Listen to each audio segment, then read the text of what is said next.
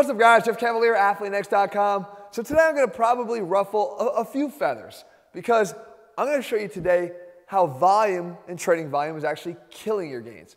And you've probably heard exactly the opposite. You've heard that, hey, more training volume is the key. Volume is what drives hypertrophy.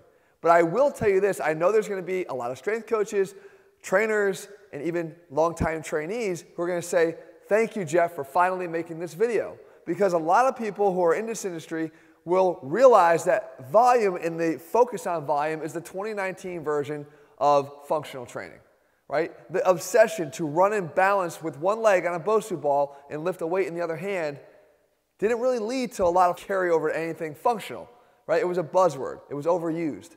And the same thing's happening here. Volume is not in isolation going to be that important because what you need to do at all times is consider it in context along with intensity. And we're going to talk about this because there's a few scenarios here.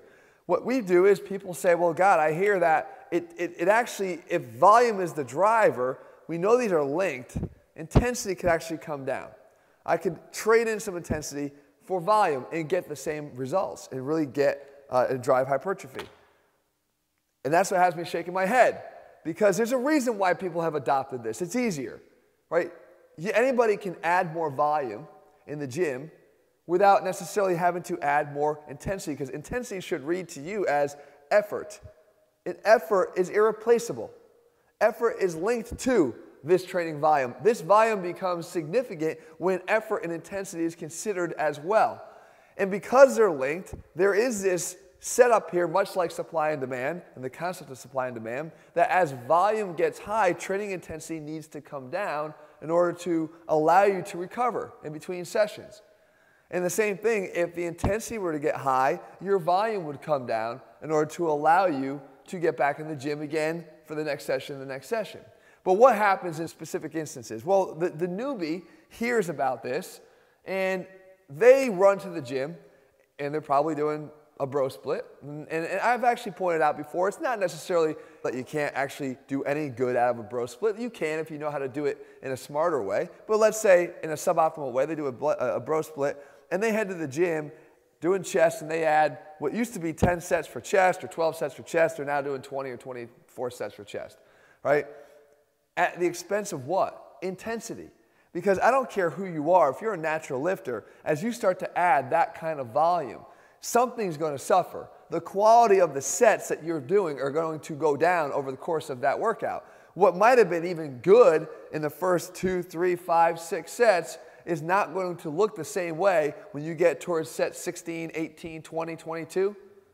And much like the concept I covered here before in three sets of 12 is killing your gains, where we break down the quality of an individual set, if we are basically holding back in order to hit a number, the volume number of 20 or 24 in that example, and we're holding back the quality of what we do down here, we are wasting our time in the gym, guys. I promise you that. It's a waste of time. The irony is that research shows that you really don't need that many quality sets to create muscle protein synthesis, right? The spark for muscle hypertrophy. You don't. You need somewhere between four to 10 sets of high quality work. But high quality has nothing to do with volume. The quality is driven by the intensity. So let's say somebody with more training experience says, Look, I'm not, I'm not doing bro splits anymore. I've been told to go do uh, total body training three times a week or two times a week or whatever the scenario might be, push pull legs. I've, I've split it up differently.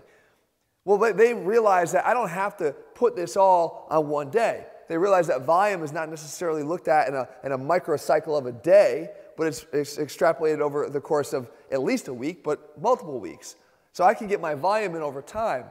So what they'll do is they'll split this up. They'll hit their volume across multiple days. So what might be a total of 20 or 24 sets or whatever of, of a specific target, whatever you're trying to target here, just using the same total here as an example, they would break down into, let's say, seven, seven, and seven or even five, five, and five at a little bit of a lower end. Realizing that they can kind of re hit this, this muscle protein synthesis goal multiple times per week.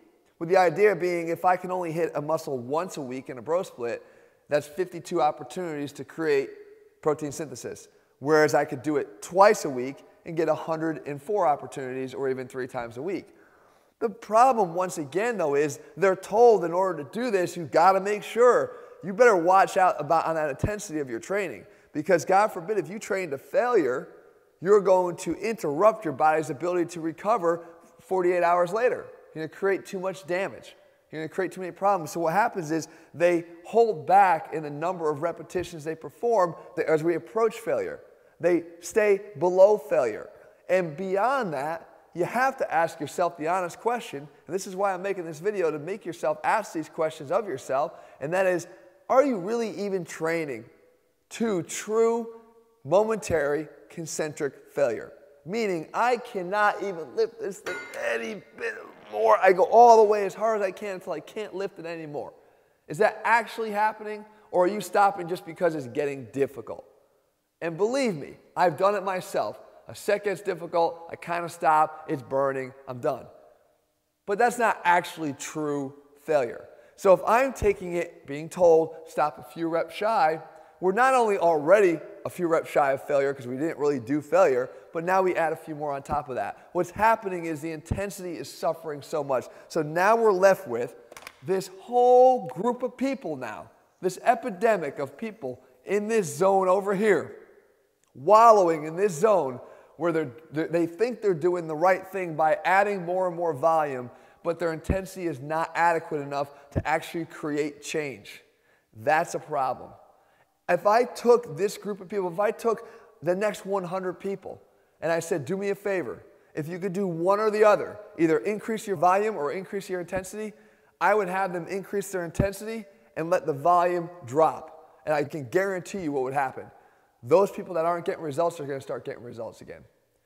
It's not necessarily driven by volume if there's no presence of intensity. Let that, guys, please let that sink in. The intensity is what is key. And there's an epidemic, as I said, of too low of an intensity in people's training these days. And why is this happening again? Because it is too easy to just adopt this than it is to do this. I've used the analogy before when it came to diet and nutrition, right? And how that plays a part in, in your overall approach to fitness, along with your strength training and weight training.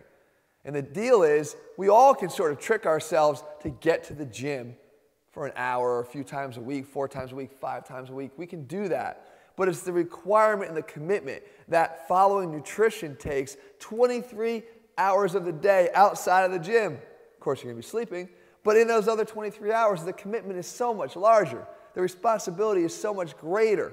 That is why so many people struggle with nutrition, even when they can make the commitment to get to the gym for an hour. So, yes, we can do this. Anybody can do this. You go to the gym, spend a few hours. As long as you got time, you can do this.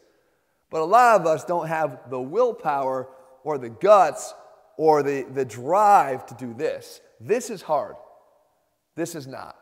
And what you've heard probably the term before, just doing this in the absence of this is junk volume. I actually was just on a podcast with Chris Duffin. We talked exactly about this concept. There's an epidemic now of too much junk volume. Find a way that you can at least exist here, at least exist in the middle.